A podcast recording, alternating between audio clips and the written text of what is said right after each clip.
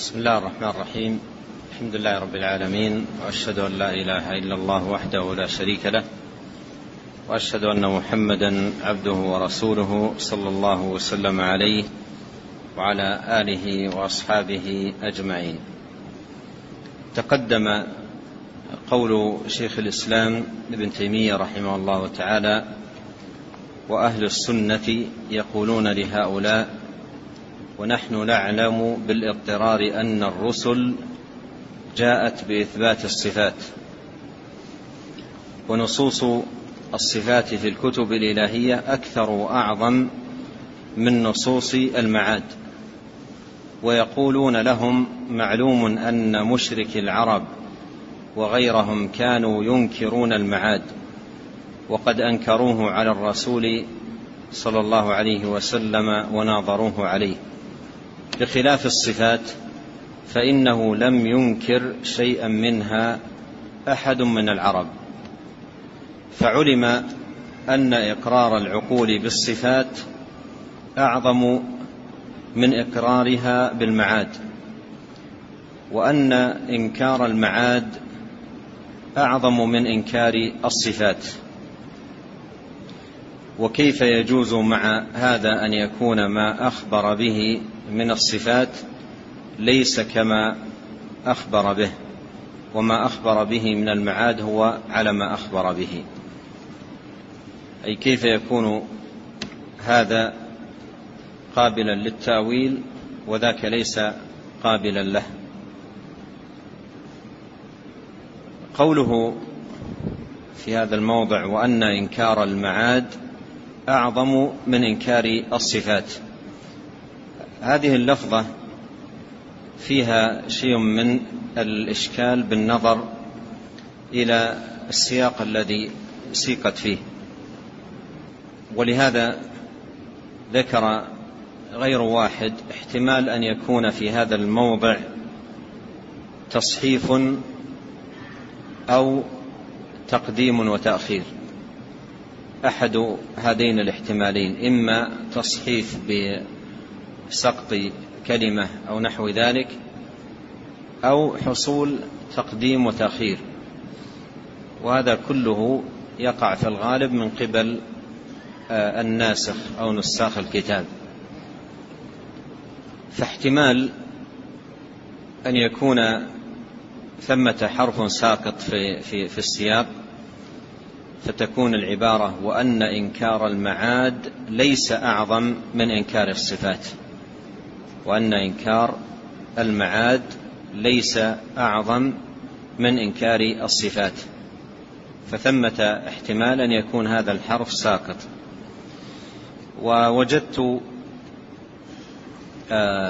طبعة طبعة للفتوى الحموية كانت تعليق الشيخ ابن باز رحمه الله تعالى وأثبتت بزيادة هذا الحرف وأن إنكار المعاد ليس بأعظم من إنكار الصفات. جاءت فيه اللفظة بهذا جاءت فيه هذا جاء فيه هذا الكلام بزيادة هذا اللفظ. ويحتمل أن فيه تقديم وتأخير يعني قدمت كلمة على كلمة فكان الأصل أن يقال وأن إنكار الصفات أعظم من إنكار المعاد وأن إنكار الصفات أن وأن إنكار الصفات أعظم من إنكار المعاد. وقد وجدت في درء تعارض العقل والنقل لابن تيمية رحمه الله في المجلد الخامس الصفحة ثلاثمائة وتسعة في المجلد الخامس الصفحة ثلاثمائة وتسعة. يقول رحمه الله بل إنكار صفات الله أعظم إلحادا في دين الرسل من إنكار معاد الأبدان. بل, بل إنكار صفات الله أعظم إلحادا في دين الله من إنكار معاد الأبدان. فإن إثبات الصفات لله أخبرت به الرسل أعظم مما أخبرت بمعاد الأبدان. فإن إثبات الصفات لله أخبرت به الرسل أعظم مما أخبرت بمعاد الأبدان. فهذا يستفاد منه احتمال أن يكون في هذا الموضع الذي عندنا في الحموية أن يكون فيه تقديم وتأخير. على كل لا يخلو الأمر من أحد هذين الأمرين. إما أن تكون العبارة فيها تقديم وتأخير ويكون الصواب وأن إنكار الصفات أعظم من إنكار المعاد أو أن يكون آه، منها حرف ساقط فتكون بزيادة ليس وأن إنكار المعاد ليس أعظم من إنكار الصفات. مر معنا بعده قول شيخ الإسلام رحمه الله والتوراة مملوءة من الصفات والتوراة مملوءة من الصفات المطابقة للصفات المذكورة في القرآن والحديث. والتوراة مملوءة من الصفات المطابقة للصفات المذكورة في القرآن والحديث. التوراة الذي نزل على موسى يقول مملوءة من الصفات المطابقة للصفات المذكورة في القرآن الحديث الصفات أي صفات الله سبحانه وتعالى. وليس فيها تصريح بالمعاد كما في القرآن. وليس فيها تصريح بالمعاد كما في القرآن. هذا الذي ذكره هنا رحمه الله من أن التوراة ليس فيها تصريح بالمعاد كما في القرآن وجدته رحمه الله قرره في مواضع من كتبه. وفي بعضها ساق باللفظ مقاربا لما ذكر هنا رحمه الله في الحموية. قال في درء التعارض في المجلد الخامس ثلاثمائة وعشرة ولهذا كانت التوراة مملوءة من إثبات صفات الله. وأما ذكر المعاد فليس هو فيها كذلك. حتى قيل إنه ليس فيها ذكر المعاد. حتى قيل إنه ليس فيها ذكر المعاد.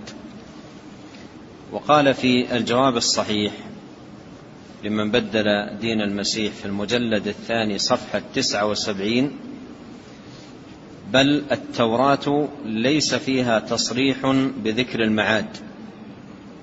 بل التوراة ليس فيها تصريح بذكر المعاد وعامة ما فيها من الوعد والوعيد فهو في الدنيا كالوعد بالرزق والنصر ونحو ذلك. وقد قيل إن ذلك مذكور في التوراة أيضا لكن لم يبسط كما بسط في غير التوراة. لكن لم يبسط كما بسط في غير التوراة. بعد هذا التقديم الذي ذكره رحمه الله بنى عليه نتيجة فقال فإذا جاز أن نتأول الصفات التي اتفق عليها الكتابان أي القرآن والتوراة فتأويل المعاد الذي انفرد به أحدهما أولى. فتأويل المعاد الذي انفرد به أحدهما أولى. والثاني مما يعلم بالإضطرار من دين الرسل أنه باطل. أي تأويل المعاد. فالأول الذي هو تأويل الصفات أولى بالبطلان. فالأول أي تأويل الصفات أولى بالبطلان. معنى ذلك أن الصفات متفق عليها في التوراة والقرآن. مثل ما قال رحمه الله إن التوراة مملوءة من الصفات المطابقة للصفات التي في القرآن. فهذا يدل على أن الصفات متفق عليها في التوراة والقرآن وأن القرآن انفرد بذكر المعاد. وأن القرآن انفرد بذكر المعاد. وهم أي المتكلمون الذين يناقشهم شيخ الإسلام المعتزلة وغيرهم أقروا بعدم جواز تأويل المعاد. أقروا بعدم جواز تأويل المعاد. وهو مما انفرد به القرآن. ومما انفرد به القرآن. فيكون من باب أولى الصفات التي اتفق عليها الكتابان. ألا, ألا, ألا تؤول. إذا كان يقولون إن المعاد لا يصح تأويله وهو مما انفرد به القرآن فأولى بذلك ألا, ألا تؤول الصفات التي اتفق عليها الكتابان. وذكر رحمه الله فيما سبق آه، ما ما يفيد ويدل على كثرة ذكر الصفات الإلهية في التوراة. وأيضا ينظر في هذا السياق منهاج السنة للمصنف المجلد الثاني مئة وثلاث وخمسين. فقد ذكر سياقا نظير هذا السياق ومقارب له تماما. وختمه رحمه الله بقوله فإذا كانت نصوص المعاد لا يجوز تحريفها فهذا بطريق الأولى. فهذا أي الصفات باب الصفات بطريق الأولى. نعم.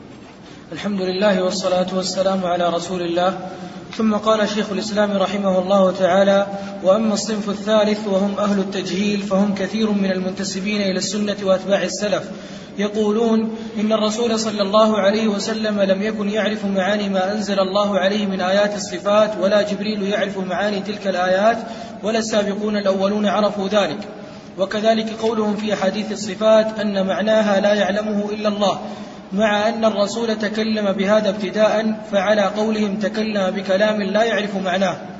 وهؤلاء يظنون أنهم اتبعوا قوله تعالى وما يعلم تأويله إلا الله فإنه وقف كثير من السلف على قوله وما يعلم تأويله إلا الله وهو وقف صحيح لكن لم يفرقوا بين معنى الكلام وتفسيره. وبين التأويل الذي انفرد الله تعالى بعلمه وظنوا أن التأويل المذكور في كلام الله هو التأويل المذكور في كلام المتأخرين وغلطوا في ذلك. نعم. هنا يذكر رحمه الله تعالى القسم أو الصنف الثالث من أصناف الطوائف تجاه صفات الله تبارك وتعالى. حيث ذكر فيما سبق أنهم ثلاث طوائف المنحرفون عن طريقة السلف ثلاث طوائف أهل التخييل وأهل التأويل وأهل التجهيل. والمراد بأهل التجهيل أي الذين يجهلون السلف وهم المفوضة مفوضة معاني الصفات. لقبهم أهل العلم بأهل التجهيل لأن في طريقتهم تجهيل للسلف وتعظيم لعلومهم هم. قد مرت عبارتهم في صدر هذه الرسالة حيث قالوا إن مذهب السلف أسلم ومذهب الخلف أعلم وأحكم. ومذهب السلف أعلم وأحكم أي أن عندهم من العلم والحكمة ما لم يبلغه السلف. فهم جهلوا السلف أي رموا السلف بالجهل رموا السلف بالجهل. ولهذا قيل لهم أهل التجهيل. والمراد بهذا الصنف أي المفوضة. المراد بهذا الصنف أي المفوضة مفوضة معاني نصوص الصفات. وهؤلاء المفوضة يقولون في آيات الصفات مثل الرحمن على العرش استوى بل يداه مبسوطتان غضب الله عليهم رضي الله عنهم إلى غير ذلك يقولون هذه الله أعلم بمرادها. مثلها تماما عندهم مثل الحروف المقطعة. ولهذا في بعض كتبهم يقولون الرحمن على العرش استوى بل يداه مبسوطتان كافها يا عين صاد ألف لام ميم حاميم الله أعلم بمراده. فيجعلون ذلك مثل الحروف المقطعة. وأنه لا يعلم لها معنى. ويعني ذلك أننا خوطبنا بألفاظ ليس لها معنى أصلا. ليس لها معنى أصلا. فتكون نصوص الصفات مجرد ألفاظ لا معاني لها. ويكون المطلوب تجاه نصوص الصفات أن تقرأ قراءة مجردة. ولا يفكر أصلا أن ينظر في معناها لأنه لا معنى لها يفهم. لا معنى لها يفهم. فهي ألفاظ مجردة لا تدل على أي معنى ولا يدرى ما مراد الله سبحانه وتعالى بها. ويكون المطلوب هو مجرد القراءة. مجرد القراءة. يقول ابن تيمية رحمه الله وأما الصنف الثالث وهم أهل التجهيل فهم كثير من المنتسبين إلى السنة واتباع السلف واتباع السلف. وهذه الطريقة طريقة التفويض خطيرة جدا وشر على الناس لأن ظاهر هذه الطريقة إيثار السلامة ولكنها في الحقيقة عين العطب. هي ظاهرها إيثار السلامة. يقولون الله أعلم بمرادها. ولا نخوض في في في معانيها ولا نعتقد أن لها معنى. وفي الوقت نفسه يعتقدون أن الظاهر المتبادر ليس مرادا. ليس مرادا. يعني مثلا الرحمن على العرش استوى. ظاهره ظاهر هذا النص إثبات الاستواء صفة لله. المفوضة يشاركون المؤولة أن الظاهر ليس مرادا. ويشاركونهم أنه مؤول. مؤول. له تأويل.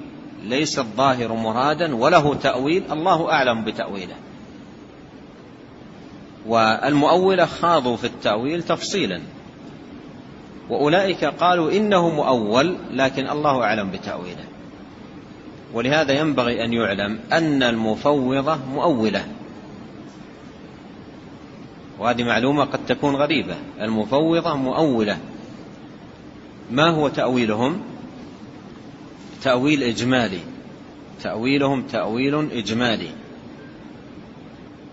من ناحية أنهم يعتقدون أن الظاهر ليس مرادا أن الظاهر ليس مرادا وأن لها تأويل لكن لا يخوضون فيه تفصيلا كالمؤولة لا يخوضون فيه تفصيلا كالمؤولة إلا أنهم يعتقدون أن لها تأويلا يعتقدون أن لها تأويلا. قال يقولون إن الرسول صلى الله عليه وسلم لم يكن يعرف معاني ما أنزل الله عليه من آيات الصفات ولا جبريل يعرف معاني تلك الآيات ولا السابقون الأولون عرفوا ذلك. هذا ماذا يسمى؟ ماذا يسمى هذا؟ تجهيل. هذا يسمى تجهيل من أخطر ما يكون. يقولون إن الرسول صلى الله عليه وسلم لا يعرف معاني آيات الصفات ولا جبريل يعرف معاني آيات الصفات ولا السابقون الأولون من المهاجرين يعرفون المعاني.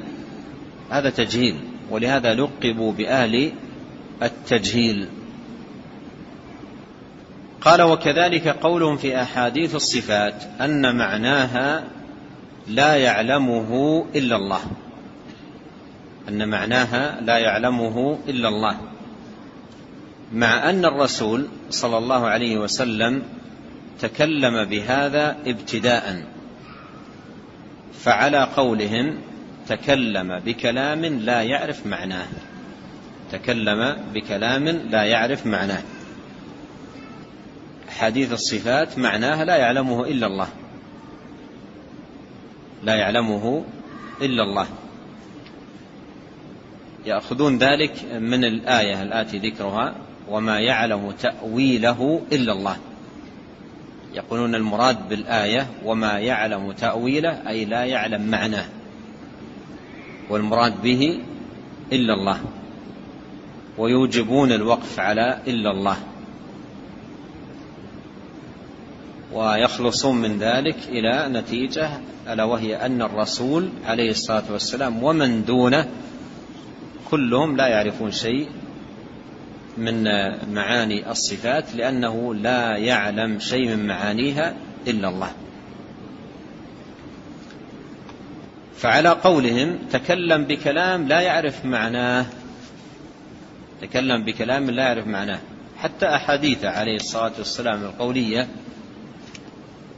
عندما يقول مثلا ينزل ربنا إلى سماء الدنيا وعندما يقول إنكم سترون ربكم يوم القيامة وعندما يقول ضحك الله وعجب ربكم ونحو هذه الأحاديث كلها بزعم هؤلاء يقولها عليه الصلاة والسلام وهو لا يدري ما هي. لا يدري ما هي ولا يدري ماذا يراد بها وإنما كلام ينقله والصحابة يحفظونه ولا يدرون ما هو. يحفظونه عنه حفظ ولا يدرون ما هو.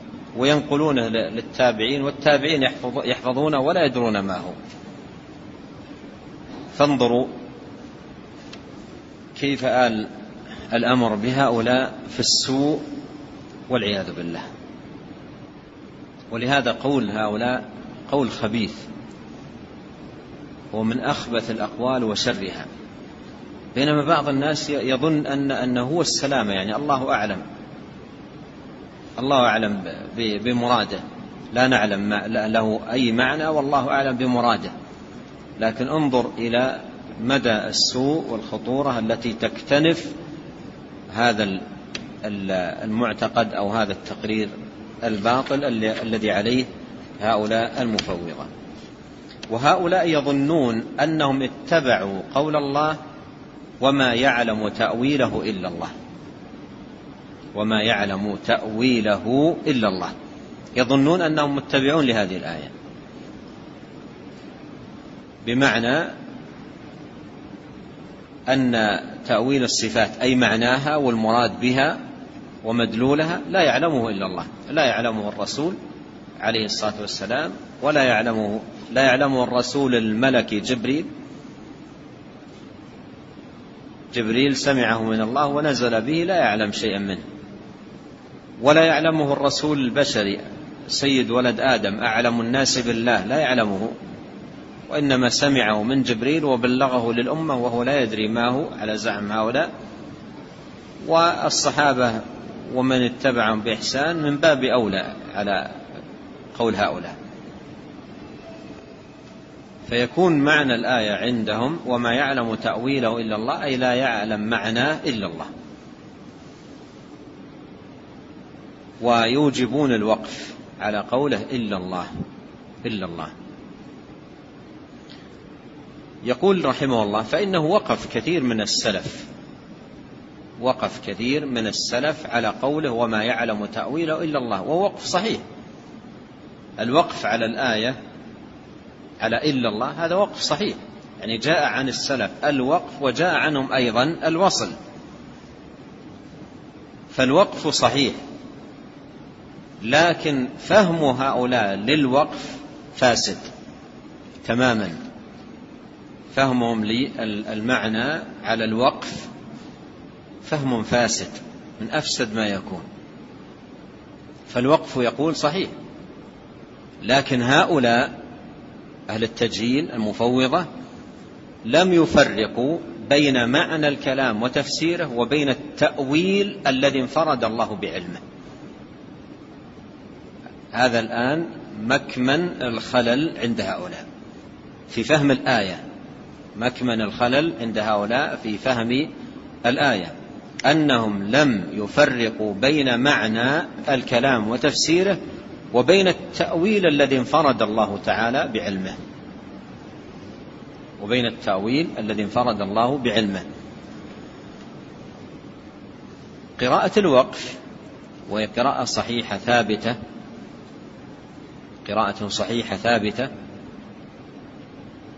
محمولة على من فرد الله بعلمه. محمولة على من فرد الله بعلمه. وهو الحقيقة. الحقيقة أمر انفرد الله بعلمه. الحقيقة والكيفية هذا أمر اختص جل وعلا وانفرد سبحانه وتعالى بعلمه.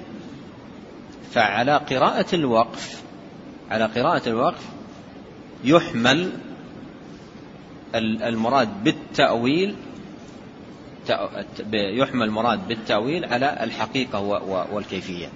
وما يعلم تأويله أي حقيقته وكيفيته إلا الله. إلا الله. هذا أمر اختص سبحانه وتعالى بعلمه.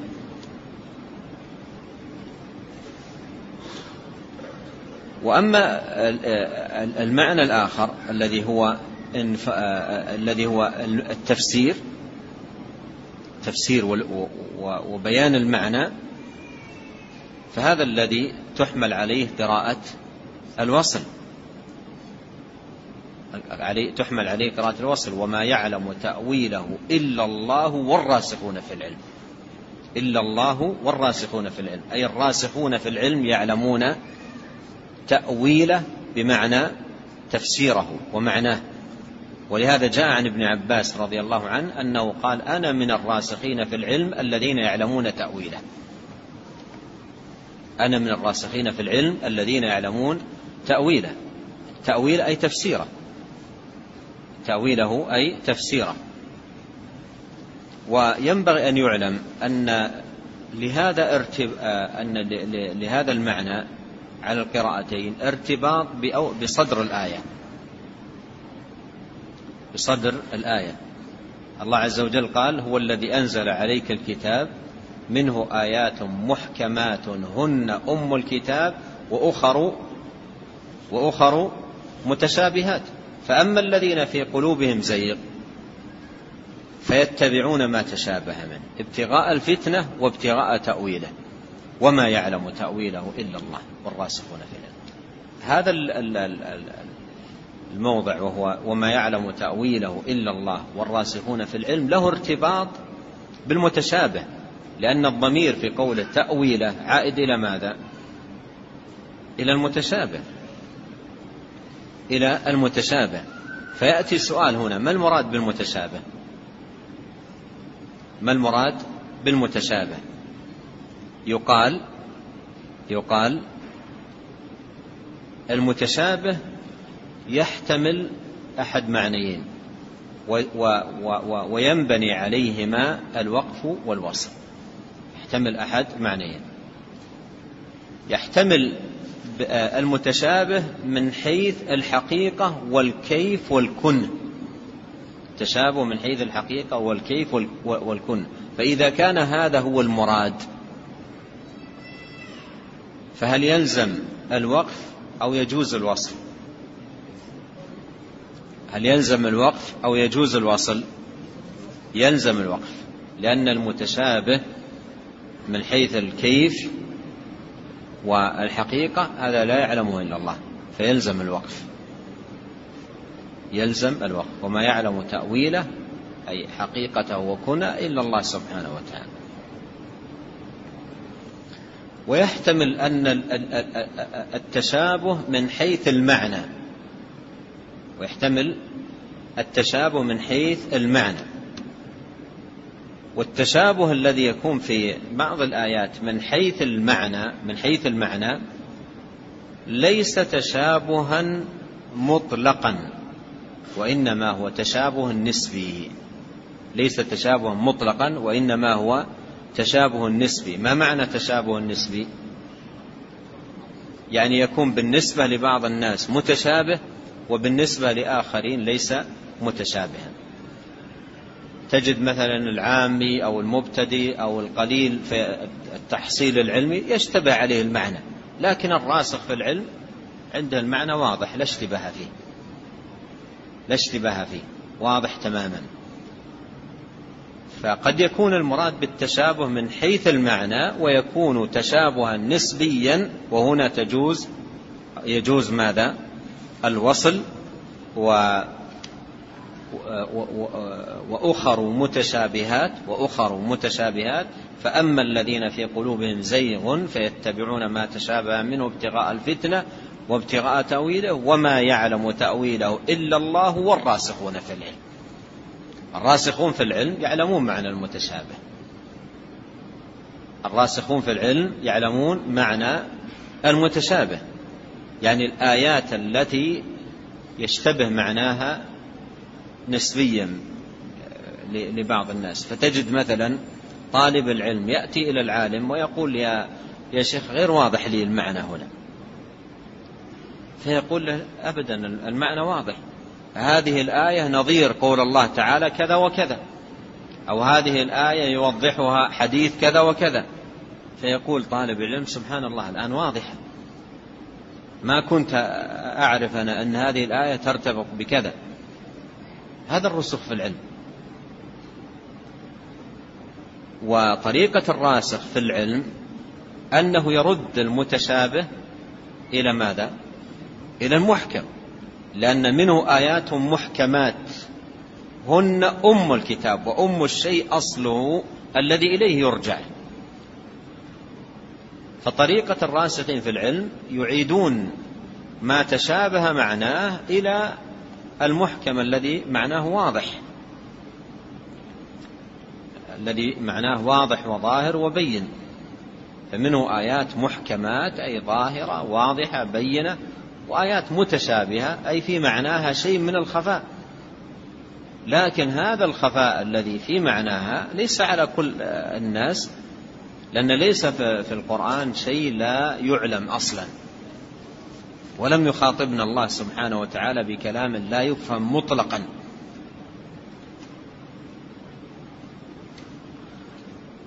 إذا يقول شيخ الإسلام رحمه الله لكن لم يفرقوا بين بين معنى الكلام وتفسيره وبين التأويل الذي انفرد الله تعالى بعلمه. انفرد الله تعالى بعلمه. ويكون هؤلاء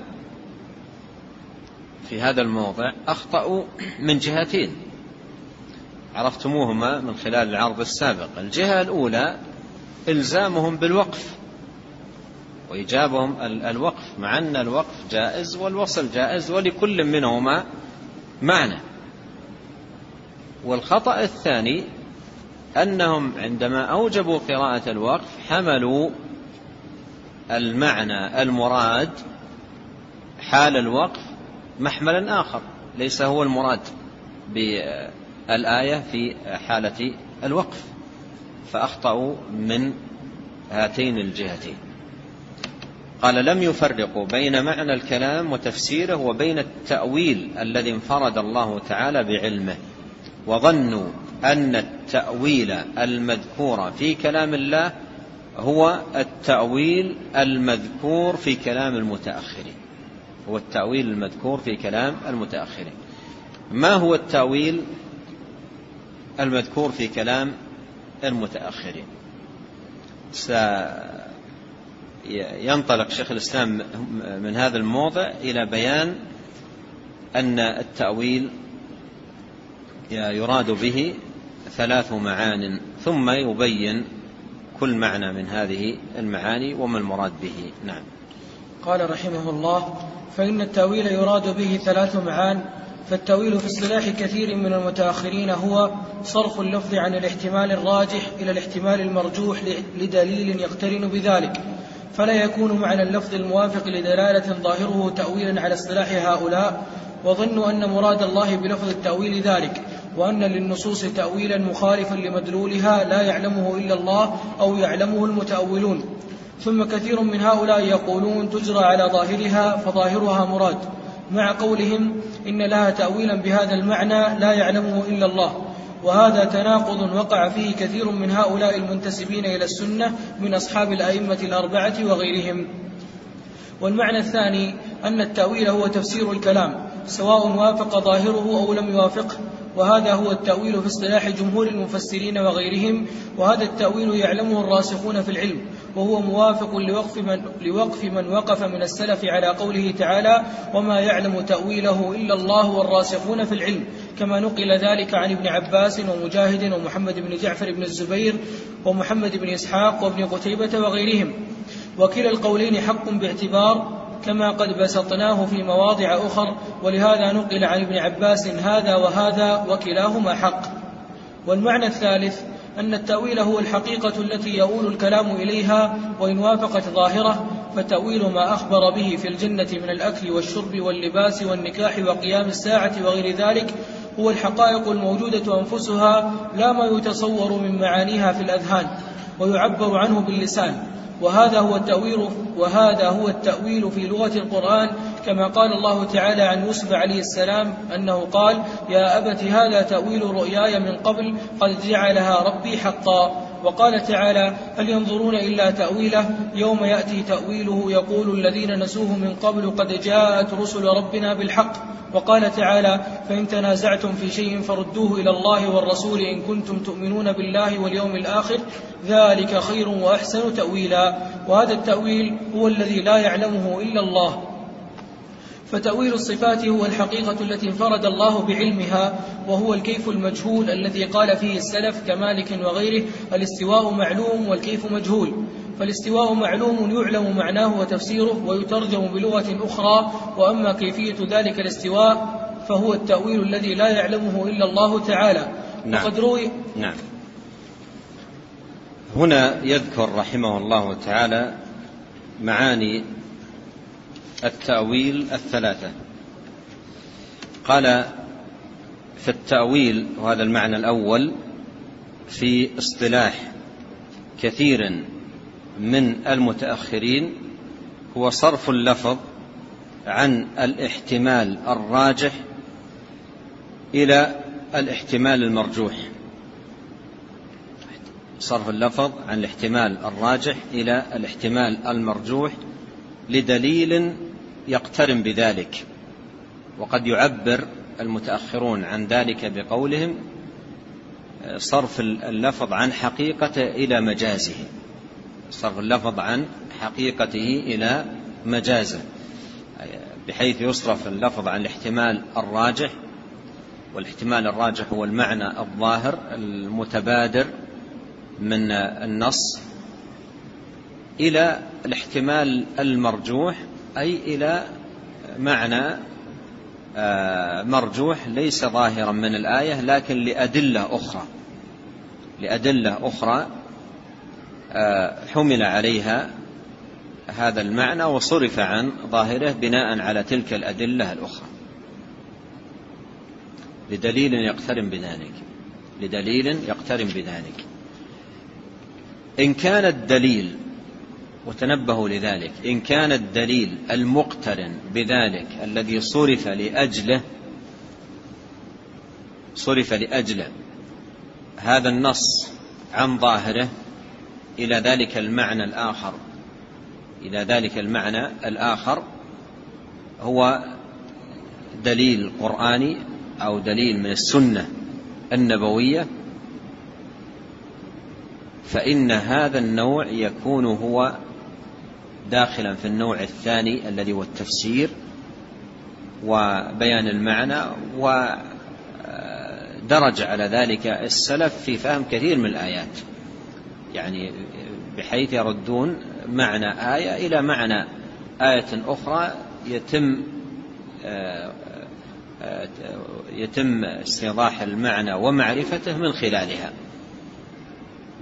وهذا من باب رد المتشابه إلى المحكم رد المتشابه إلى المحكم. فإذا كان القرينة الدليل الذي يقترن بذلك دليل من القرآن ودليل من السنة وواضح من حمل الآية عليه فهذا تأويل صحيح.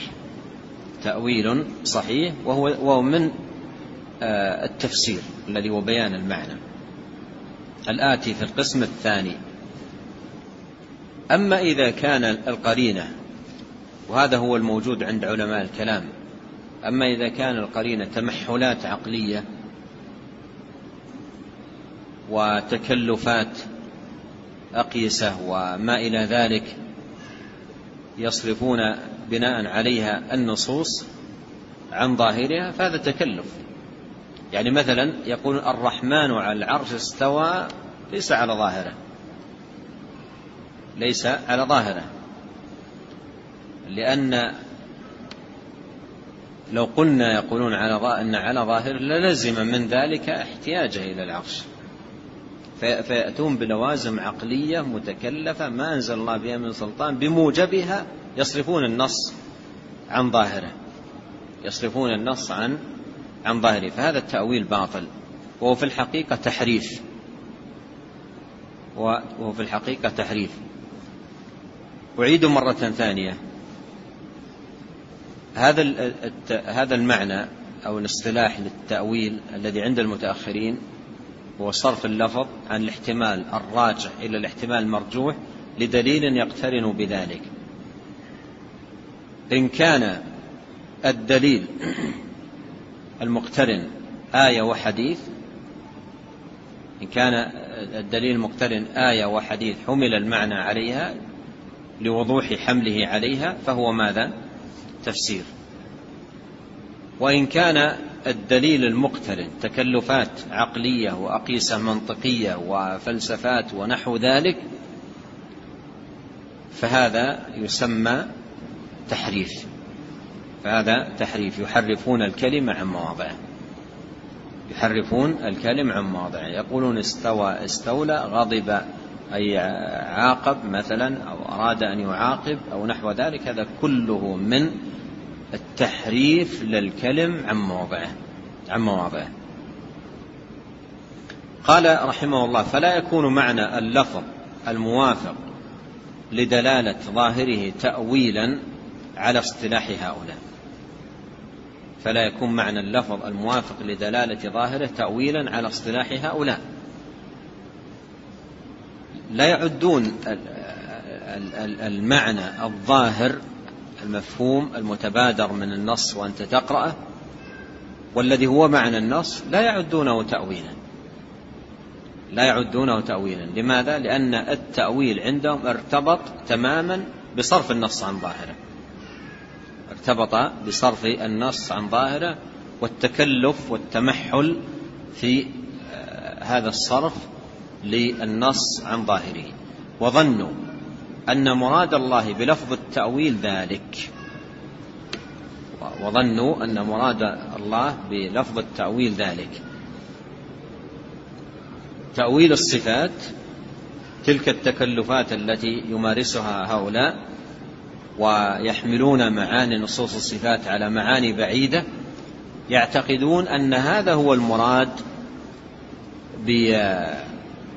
بالتأويل ليس فهم الآية على ظاهرها وإنما تلك التكلفات التي آه، يقولها هؤلاء. وظنوا أن مراد الله بلفظ التأويل ذلك وأن للنصوص تأويلا مخالف لمدلولها لا يعلمه إلا الله أو يعلمه المتأولون. لا يعلمه إلا الله على طريقة من؟ على طريقة من؟ المفوضة. لا يعلمه إلا الله على طريقة المفوضة. أو يعلمه المتأولون على طريقة المؤولة.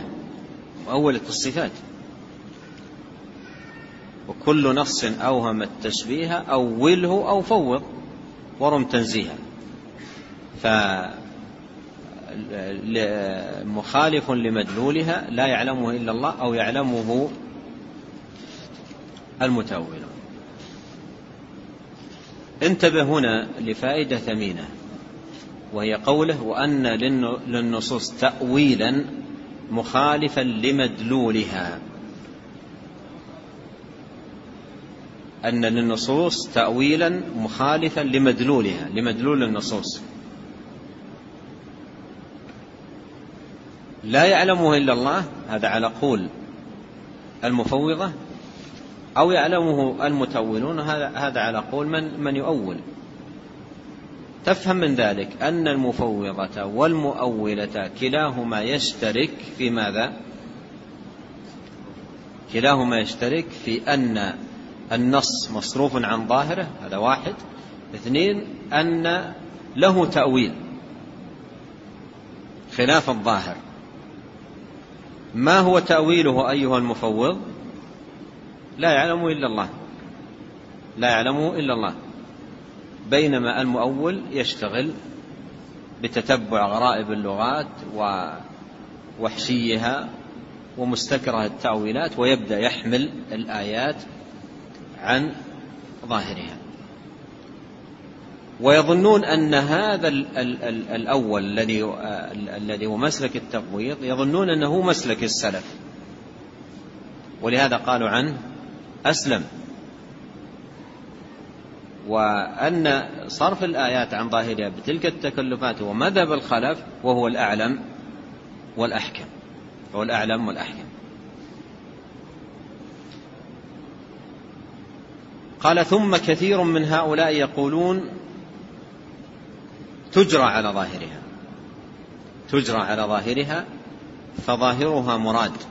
كثير من هؤلاء يقولون تجرى على ظاهرها فظاهرها مراد مع قولهم أن إن لها تأويلا. بهذا المعنى لا يعلمه إلا الله. وهذا تناقض.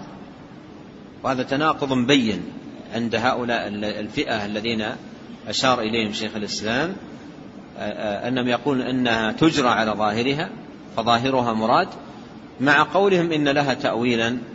بهذا المعنى لا يعلمه إلا الله وهذا تناقض وقع فيه كثير من هؤلاء المنتسبين إلى السنة من أصحاب الأئمة الأربعة وغيرهم. هذا ما يتعلق بالمعنى الأول. المعنى الثاني قال أن التأويل هو تفسير الكلام. أن التأويل هو تفسير الكلام. سواء وافق ظاهره أو لم يوافق ظاهره. سواء وافق ظاهره أو لم يوافق ظاهره. ما معنى لم يوافق ظاهره؟ أي حمل المعنى حمل المعنى معنى الآية على احتمال آخر. ليس هو الاحتمال الظاهر من النص لوجود قرينة أخرى في القرآن أو في حديث الرسول عليه الصلاة والسلام أوجبت حمل المعنى عليه. أوجبت حمل المعنى عليه. وهذا الذي مر معنا قريبا أن صرف النص عن ظاهره الاحتمال الراجح إلى الاحتمال المرجوح لقرينة تدل عليه. فإذا كانت القرينة صحيحة من القرآن والسنة فهذا تفسير درج على ذلك. السلف وهو التأويل الصحيح. درج على ذلك السلف رحمهم الله. والمعنى الثاني أن التأويل هو تفسير الكلام سواء وافق ظاهره أو لم يوافق ظاهره وهذا هو التأويل في اصطلاح جمهور المفسرين وغيرهم. والطبري كثيرا ما يعبر في تفسيره قال أهل التأويل يقصد السلف في فهمهم للمعاني معاني الآيات ومدلولاتها.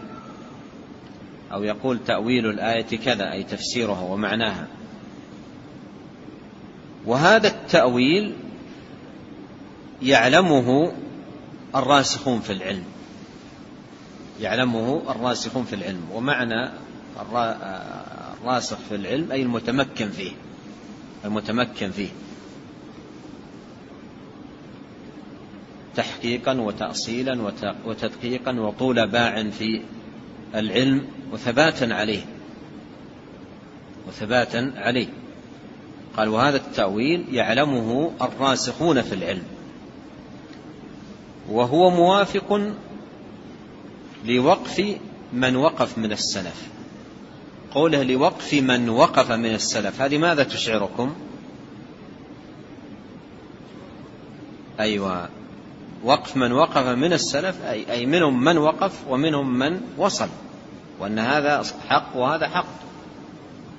لكن التأويل هنا على المعنى الثاني آه، التأويل على المعنى الثاني وهو موافق لوقف من وقف من السلف على قوله تعالى وما يعلم تأويله إلا الله والراسخون في العلم. كما نقل ذلك عن ابن عباس ومجاهد ومحمد بن جعفر ومحمد بن إسحاق وابن قتيبة وغيرهم. وغيرهم. وكلا القولين حق باعتبار. وكلا القولين حق باعتبار. ما المراد بالقولين؟ ما المراد بالقولين؟ هل المراد بالقولين المعنيين المتقدم ذكرهما؟ أو المراد بالقولين القول بالوقف والقول بالوصل. الثاني هو المراد. الثاني هو المراد. المراد بالقولين أي قول من قال بالوقف وقول من قال بالوصل. قال وكلا القولين حق باعتبار. القول بالوقف حق والقول بالوصل حق باعتبار باعتبار. القول بالوصل حق باعتبار أن المراد بالتأويل التفسير الذي هو فهم المعنى.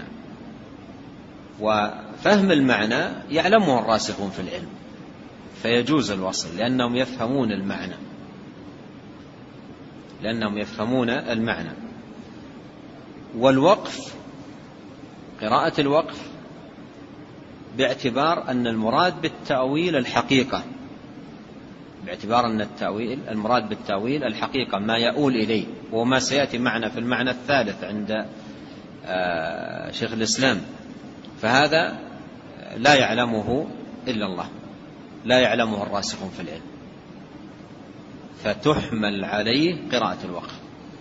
إذا قراءة الوقف صحيحة وقراءة الوقف صحيحة لكن هذه باعتبار وهذه باعتبار. هذه باعتبار وهذه باعتبار. لكن من قرأ قراءة الوقف وحمل الوقف على المعنى الآخر الذي يتعلق بالوصل هل يصح كلامه؟ هذا الذي وضح شيخ الإسلام سابقا وذكر أنهم لم يفرقوا بين المراد بالتفسير بالتأويل باعتبار إرادة المعنى وتفسيره والتأويل باعتبار ما يؤول إليه الكلام. قال وكلا القولين حق باعتبار كما قد بسطناه في مواضع أخر. ولهذا نقل عن ابن عباس هذا وهذا. وكلاهما حق. نقل عن ابن عباس هذا وهذا أي الوقف والوصل. هذا وهذا أي الوقف والوصل وكلاهما حق.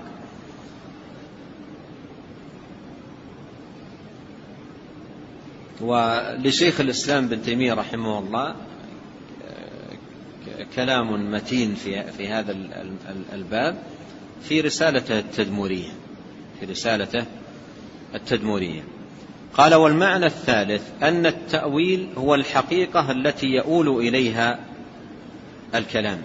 أن التأويل هو الحقيقة التي يؤول إليها الكلام وإن وافقت ظاهرة.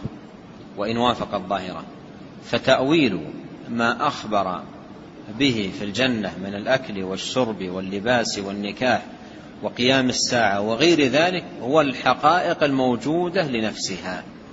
والحقائق الموجودة هو الحقائق الموجودة أنفسها. لا ما يتصور من معانيها في الأذهان ويعبر عنه باللسان. يعني الآن لما نأتي إلى نعيم الجنة العنب و والرمان والأنهار والأشجار وغير ذلك من نعيم الجنة. وفي القرآن قال الله تعالى فلا تعلم نفس ما أخفي لهم من قرة أعين. النبي عليه الصلاة والسلام قال فيها ما لا عين رأت ولا أذن سمعت ولا خطر على قلب بشر. وجاء عن ابن عباس أنه قال ليس في الجنة مما في الدنيا إلا الأسماء إلا الأسماء. فإذا ما هو تأويل النعيم نعيم الجنة ما هو تأويله؟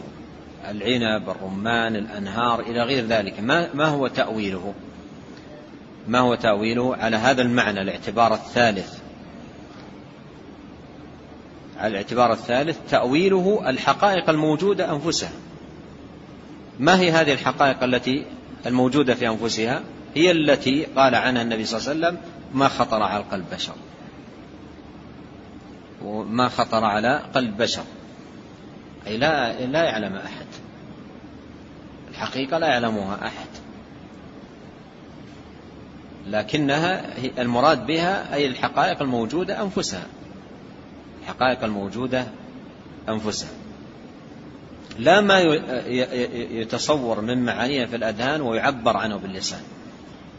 لا ما يتصور من معانيها في الأذهان ويعبر عنه باللسان. إذا نعيم الجنة العنب والرمان وإلى آخره باعتبار الحقائق ماذا يقال عنه؟ الله أعلم ب الله أعلم بالحقيقة. لكن باعتبار المعنى باعتبار المعنى عندما يقال عنب ورمان وأنهار هل معانيها مختلطة علينا؟ هل في احتمال أن يكون المراد بالنهر الرمان مثلا؟ يمكن المعاني واضحة. رمان أنهار أشجار المعاني واضحة. لا التباس فيها المعاني واضحة ظاهرة لكن الحقيقة الله أعلم بها. ما لا عين رأت ولا أذن سمعت ولا خطر على قلب بشر. وهذا هو التأويل في لغة القرآن كما قال عن يوسف عليه السلام أنه قال يا أبت هذا تأويل رؤياي من قبل قد جعلها ربي حقا. ما معنى قول هذا تأويل رؤياي؟ هذا هذه الحقيقة التي آلت إليها رؤياي. حقيقتها التي آلت إليها هو هذا.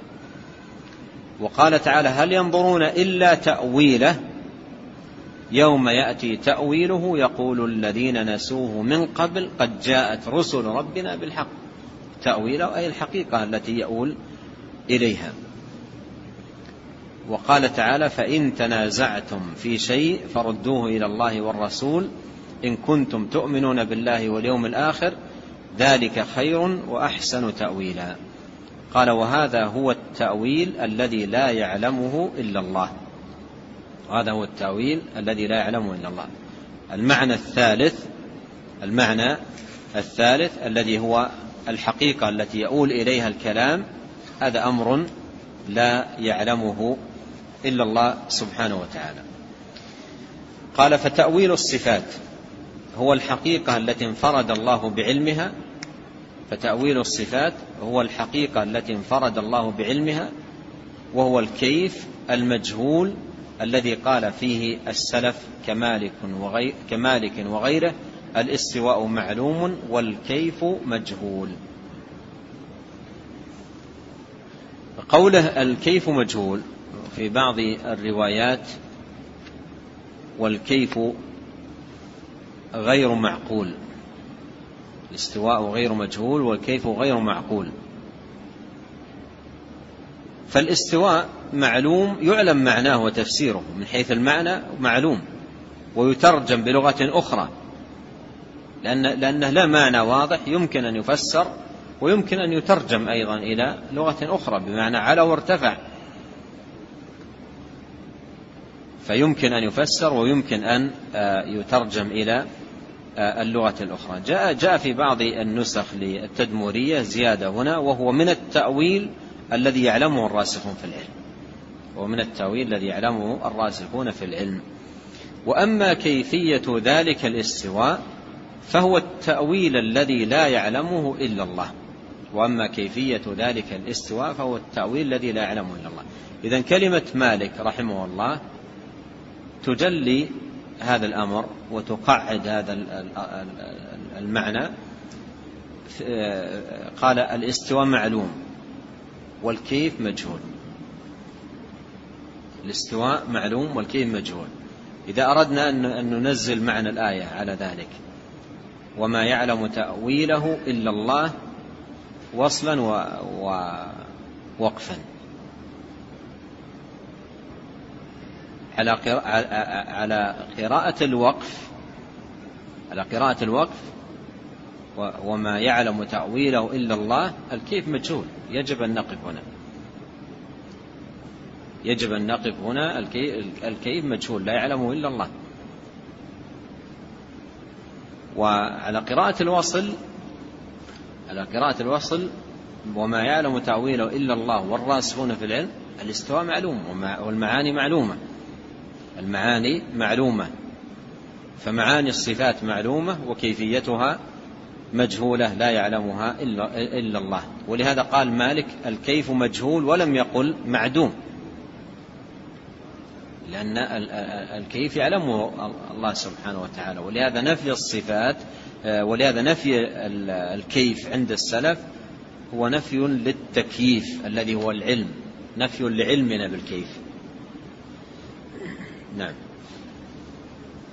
قال رحمه الله وقد روي عن ابن عباس رضي الله عنهما ما ذكره عبد الرزاق وغيره في تفسيرهم عنه أنه قال تفسير القرآن على أربعة أوجه تفسير تعرفه العرب من كلامها وتفسير لا يعذر أحد بجهالته وتفسير يعلمه العلماء وتفسير لا يعلمه إلا الله عز وجل من ادعى علمه فهو كاذب. وهذا كما قال تعالى فلا تعلم نفس ما أخفي لهم من قرة أعين جزاء بما كانوا يعملون. وقال النبي صلى الله عليه وسلم يقول الله أعددت لعباد الصالحين ما لا عين رأت ولا أذن سمعت ولا خطر على قلب بشر. وكذلك علم الساعة ونحو ذلك فهذا من التأويل الذي لا يعلمه إلا الله. وإن كنا نفهم معاني ما خطبنا به ونفهم من الكلام ما قصد إفهامنا إياه. كما قال الله تعالى أفلا يتدبرون القرآن أم على قلوب أقفالها؟ وقال تعالى أفلم يدبروا القول فأمر, فأمر بتدبر القرآن كله لا بتدبر بعضه. وقال أبو عبد الرحمن السلمي حدثنا الذين كانوا يقرؤوننا القرآن عثمان بن عفان وعبد الله بن مسعود رضي الله عنهم وغيرهما أنهم كانوا إذا تعلموا من النبي صلى الله عليه وسلم عشر آيات لم يتجاوزوها حتى يتعلموا ما فيها من العلم والعمل. قالوا فتعلمنا القرآن والعلم والعمل جميعا. وقال مجاهد عرضت المصحف على ابن عباس رضي الله عنهما من فاتحته إلى خاتمته أقف عند كل آية أسأله عنها. وقال الشعبي ما ابتدع أحد بدعة إلا وهو في كتاب الله بيانها إلا وفي كتاب الله بيانها. وقال مسروق ما قال أح ما, ما قال أصحاب محمد صلى الله عليه وسلم عن شيء إلا وعلمه في القرآن ولكن علمنا قصر عنه. وهذا باب واسع قد بسط في موضعه. نعم. عندكم حصة ثانية اليوم؟